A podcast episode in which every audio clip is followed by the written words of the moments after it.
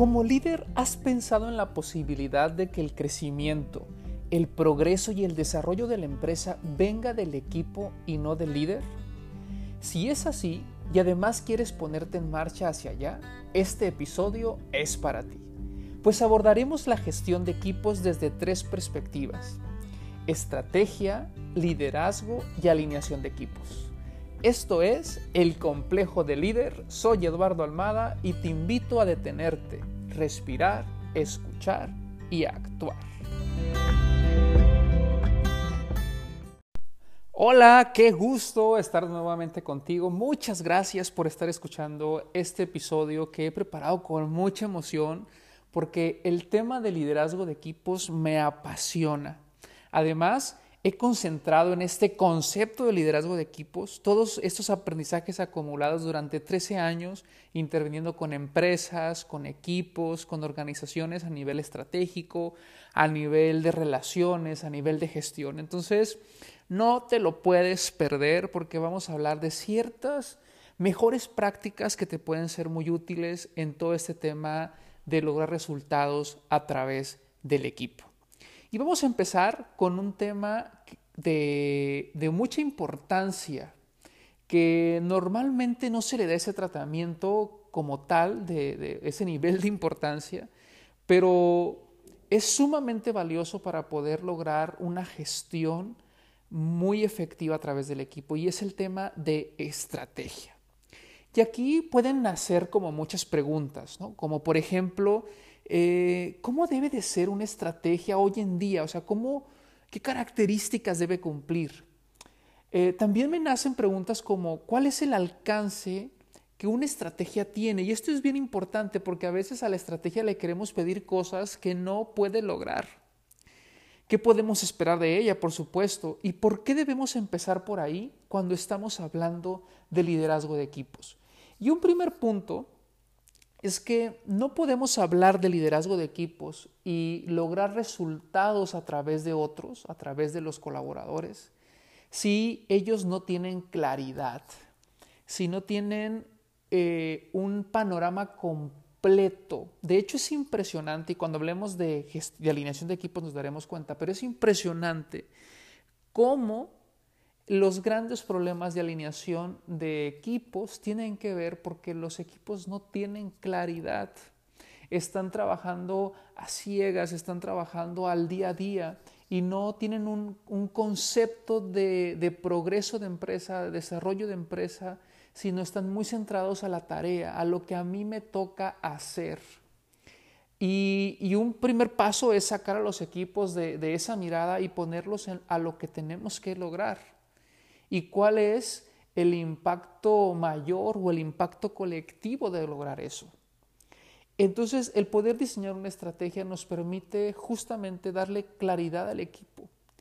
Y, hablando de las características que debería de tener esta estrategia para que pueda ser funcional y para que pueda cumplir con ese objetivo, eh, algo muy importante es que esa estrategia se pueda llevar a, planes de trabajo, a planes de ejecución.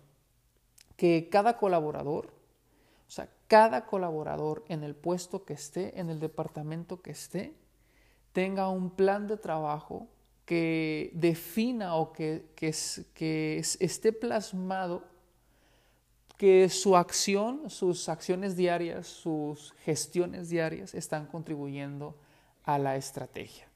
Entonces, esto lo vuelve un poco complejo porque normalmente cuando yo hablo con, empresarios o con líderes o con, em, o con clientes con los que trabajo y tocamos este tema de estrategia, me dicen, sí, mira, aquí está mi estrategia y me muestran una lista de objetivos. Y, y, eso no es estrategia, esos son objetivos. La estrategia no solamente me habla de objetivos, sino también me habla de un, de un objetivo grande, ¿no? de, hay un concepto que es Scaling Up que lo, que lo, que lo maneja como Big Hack, como algo grande, hacia dónde vamos a llevar la empresa en un, en un largo plazo, en, en un futuro. ¿no? Aunque la estrategia sea un corto plazo, siempre debemos de tener una mirada hacia ese largo plazo. Otro punto importante, además de tener una mirada hacia el largo plazo, tener objetivos claros, tengo que tener en la estrategia plasmada el propósito. Y el propósito de la organización es, responde a la pregunta, ¿para qué estamos haciendo esto, esta empresa, este producto, este servicio? O sea, no solamente es hablar de, objetivos, de un BIHAC, de propósito, sino también a esto le tenemos que agregar cuáles son las prioridades estratégicas. Hay, se está incorporando en el mundo de las organizaciones un concepto de agilidad. Y una de las cosas que marca esta filosofía de agilidad es que debe de haber prioridades, o tenemos que priorizar las cosas. Y el primer punto, pues, es, es cuál es la prioridad en esta empresa en este momento. ¿Cuál es hacia dónde tenemos que enfocar toda nuestra energía, toda nuestra gestión?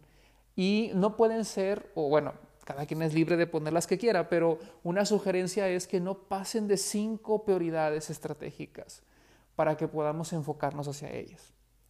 Y, claro, cuando tenemos ya un BIHAC, tenemos objetivos, tenemos prioridades estratégicas, tenemos un propósito, entonces podemos definir eh, eh, métricas, las, métricas, cómo vamos a saber que vamos avanzando. Y aquí hay una aportación importante en cuanto a las métricas, porque las he clasificado en dos. Métricas de progreso y métricas de éxito. Las métricas de progreso pues me dicen si voy avanzando hacia allá. Y las métricas de progreso, de resultados o de éxito me permiten saber si ya llegué al resultado. ¿Y por qué es importante separarlas? Porque si me quedo solamente con las métricas de éxito, no puedo mirar el progreso y si no veo el progreso, puede ser muy frustrante para el equipo. El saber que se está desgastando, que está generando horas extras o que está muy enfocado y el resultado no se da. Y, muchas veces eso aniquila el alto desempeño en los equipos. Poder ver el progreso me permite una automotivación. El solo el hecho de ir viendo que sí voy avanzando y de que me estoy acercando al resultado ya resulta motivante. Y luego viene una parte importante cuando se diseña una estrategia y este concepto o término lo, también lo tomo de la parte agilista, que es que diseñemos experimentos.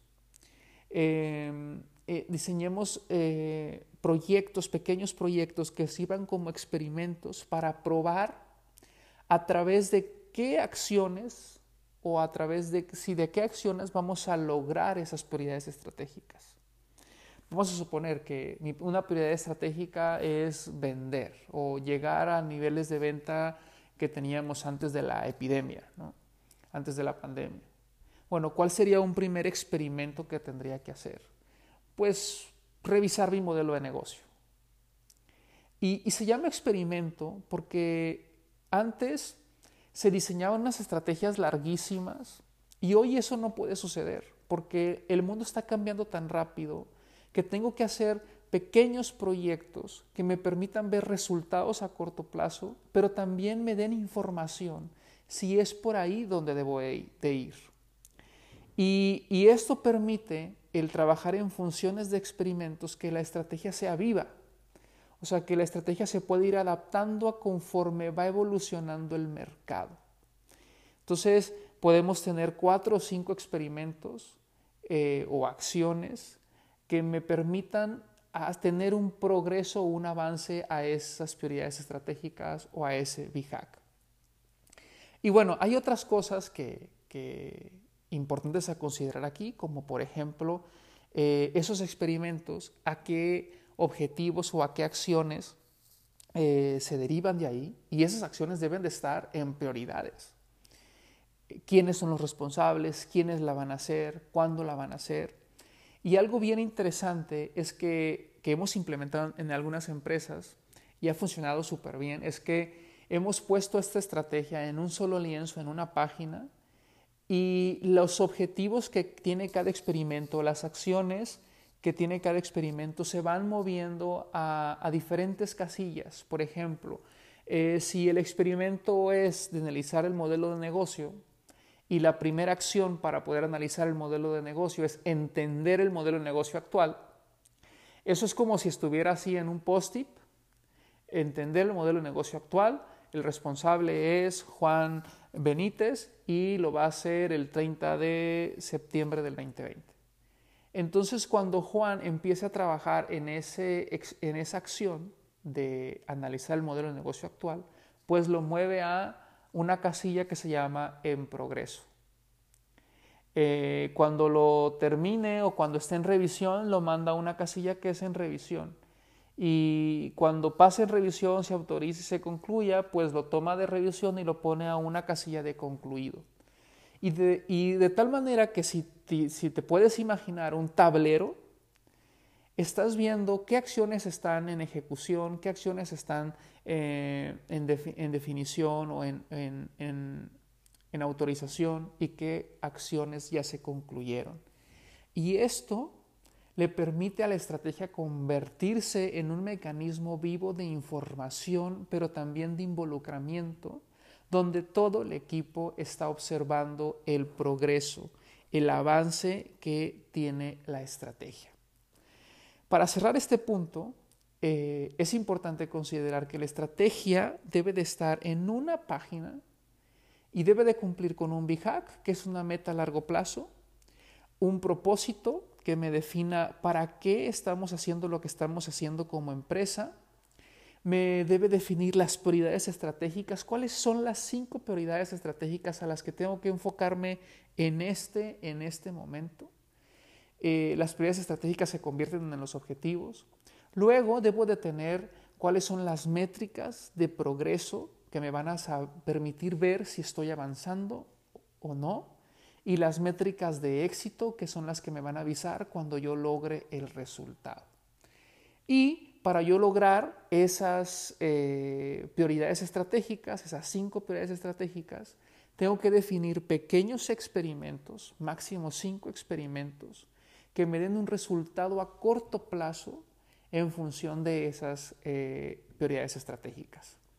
Cada experimento tiene sus acciones definidas y se ponen en un tablero que me permite ver el progreso a cumplir en esta estrategia. Con esto ya estamos listos para comunicarnos con el equipo.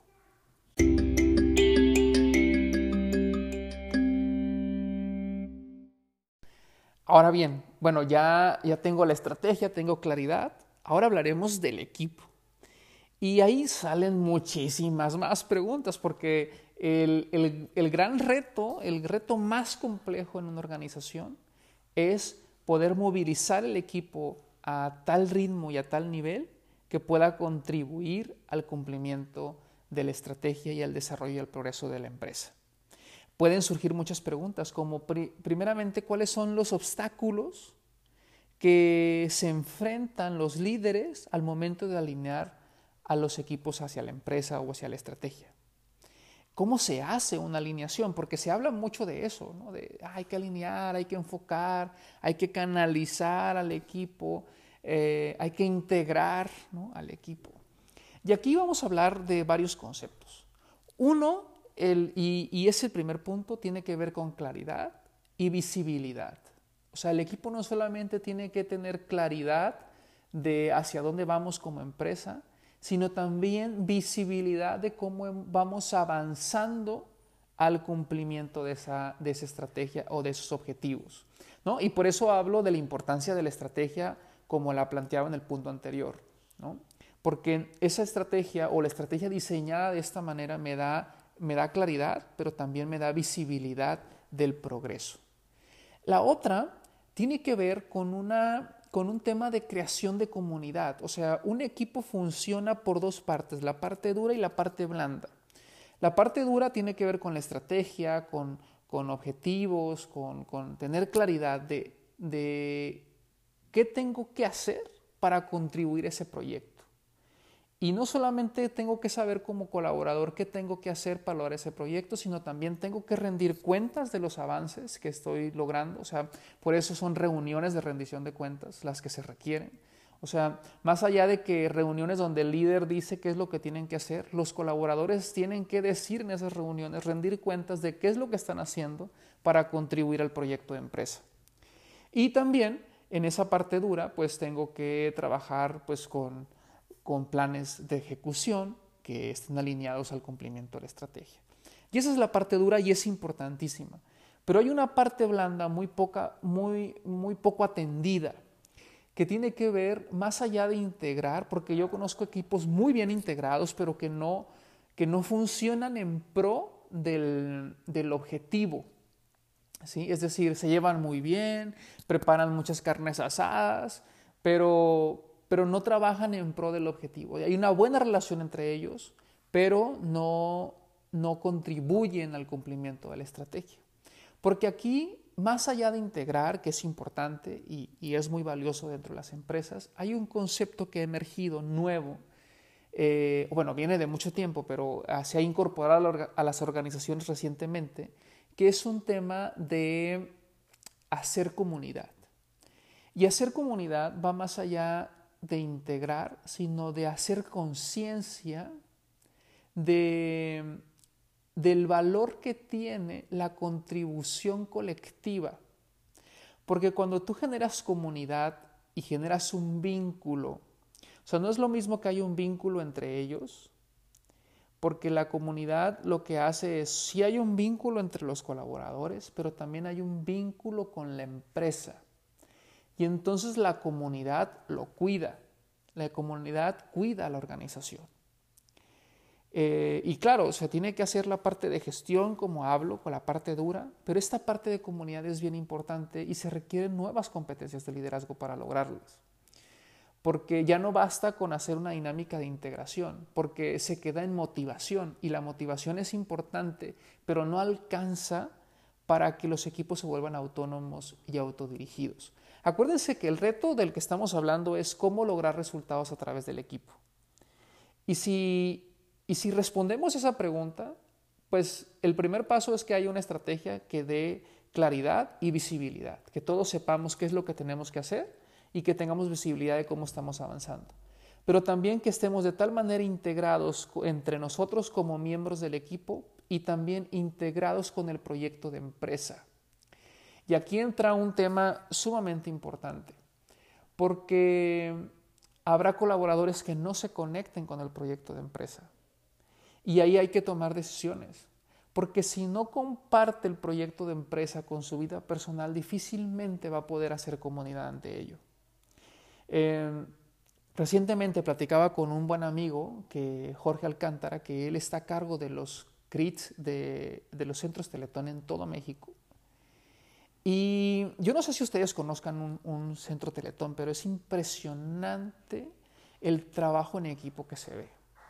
Y una de las, de las labores o de los, de los puntos fundamentales es que ellos reclutan a personas con una filosofía de vida alineada al propósito de la organización.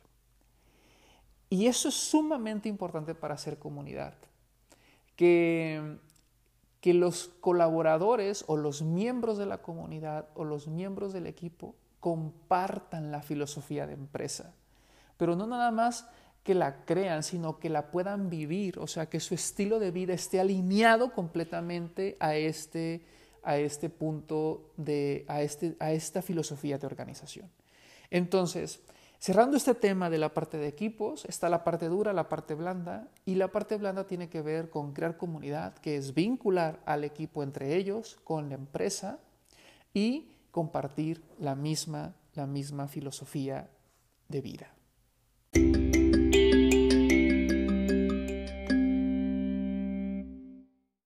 Bueno, ya hablamos de la estrategia y de la importancia que tiene. Hablamos ya un poco de, de equipos y de, y de, cómo podemos alinearlos y todo este tema de creación de comunidad.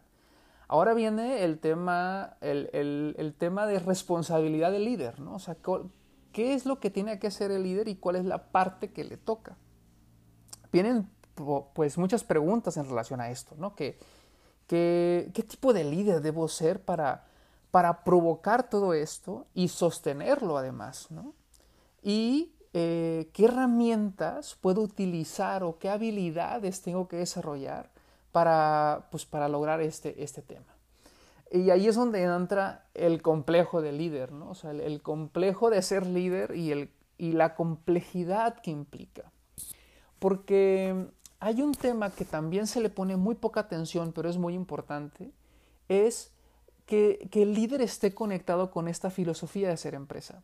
Y a veces mm, el líder solamente está conectado con la idea de que la empresa está eh, diseñada para generar riqueza. Y, sí, la empresa es su, principio rector, ¿no? O sea, nació para generar riqueza. Pero pensar que nada más la empresa nació para generar riqueza es como pensar que el ser humano nada más nació para respirar. Entonces, mientras respires, todo está bien. Pero el ser humano ocupa más cosas, ocupa un propósito, ocupa lograr, ocupa trascender. Bueno, la organización también. Y, el líder, em, más allá de generar riqueza, porque eso se vuelve una consecuencia, es importante que genere un concepto de empresa y una, una filosofía de empresa que agregue un valor no solamente al cliente, sino que agregue un valor al colaborador. O sea, si yo trabajo en tu empresa, ¿qué valor tengo como colaborador? Y eh, hoy en día que la, la casa de talentos está poniendo interesante, pues los buenos talentos van a elegir las buenas empresas y las buenas empresas son aquellas que den un concepto de vida. Y a lo mejor suena todavía como muy romántico o muy nuevo, porque, ah, no, qué concepto de vida, ni que nada, que quiera trabajar. O sea, esa filosofía que todavía está latente y no tengo nada en contra de ella, eh, simple y sencillamente no está funcionando para sostener esto.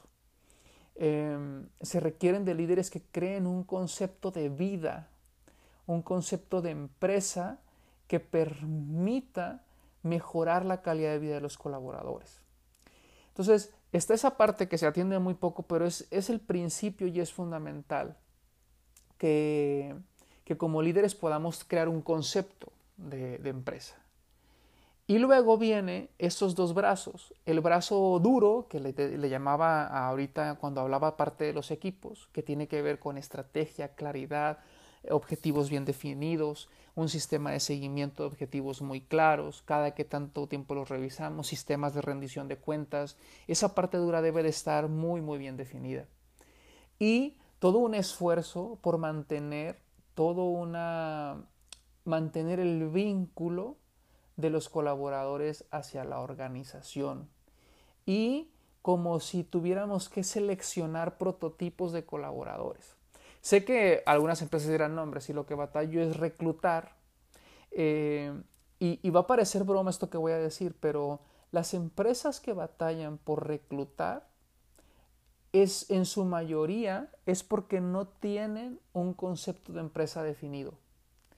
Porque curiosamente parece, parece mentira, pero cuando tengo un concepto de empresa definido, empiezan a acercarse ese tipo de perfiles a buscar trabajo con nosotros. Em, entonces, eh, esta parte blanda que tiene que ver con crear comunidad y seleccionar personas que, que compartan esta filosofía o este concepto de vida, de empresa, me va a evitar muchos, muchos problemas. Eh, me va a evitar mucho esfuerzo, me va a evitar mucho dinero, me, va, a hacer ahorrar mucho dinero. Em, claro, suena, suena sencillo, incluso eh, les comparto que hemos creado un programa, un programa de formación para líderes exclusivamente con todos estos conceptos.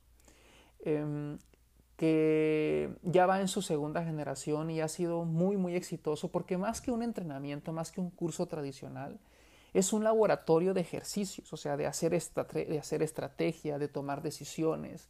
Eh, es muy, muy personalizado en el sentido de que lo puedes eh, individualizar a tu empresa, lo puedes llevar a tu empresa y tomar decisiones en tu empresa. Y y, en este programa de 10 sesiones, pues está todo este aprendizaje acumulado así eh, transmitido, ¿no? con, con, con, mucho gusto además. Si, te interesaría tomar este programa, puedes entrar a mi página web a www.eduardoalmada.com. Iniciamos el 14 de octubre y creo que, bueno, eh, estar ahí agregaría, podrías tomar mucho, mucho valor de, diferentes perfiles de líderes y, y se, bueno, se pone muy interesante el tema. Pero bueno, regresando al tema del líder, hay otro tema fundamental que incluso tiene que ver con la parte del programa, que es educación. Las empresas que, quieren eh, trabajar en, en lograr resultados a través del equipo, tienen que apostarle a la educación.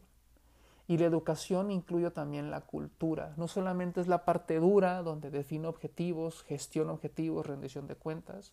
No solamente es eh, creo comunidad, vinculo a los colaboradores con la empresa, tenemos una misma filosofía, sino también trabajo en la educación, en la formación, en el progreso del equipo, eh, en que estemos a la altura, a la altura de la empresa que queremos lograr. Eh, y eso es bien, bien interesante. Acuérdense que para lograr jugar en grandes ligas necesitamos convertirnos en, jugadores de grandes ligas. Y, aquí eh, quisiera cerrar con esta parte de líder, eh, porque, porque algo, ah, y, bueno, antes de cerrar, compartirles que es importantísimo que como líderes elevemos nuestro tope de liderazgo, es decir, lo, somos los primeros que tenemos que educarnos, somos los primeros que tenemos que formarnos, porque llega un momento en las empresas que la actitud, las ganas, la tenacidad no alcanza y se requiere de técnica, se requiere de, de, herramientas, se requiere de nuevos conceptos, se requiere de nuevos modelos. Entonces el primero que tiene que dar ese paso es el líder.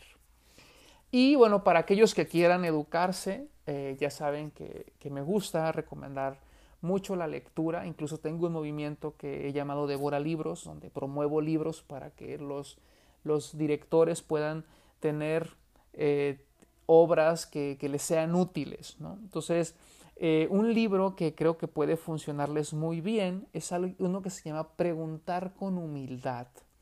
Es de, de Edgar Chain y es un librazazo que habla acerca de, cómo gestionar equipos. Y, y, bueno, lo pueden conseguir en internet, creo que está hasta en PDF.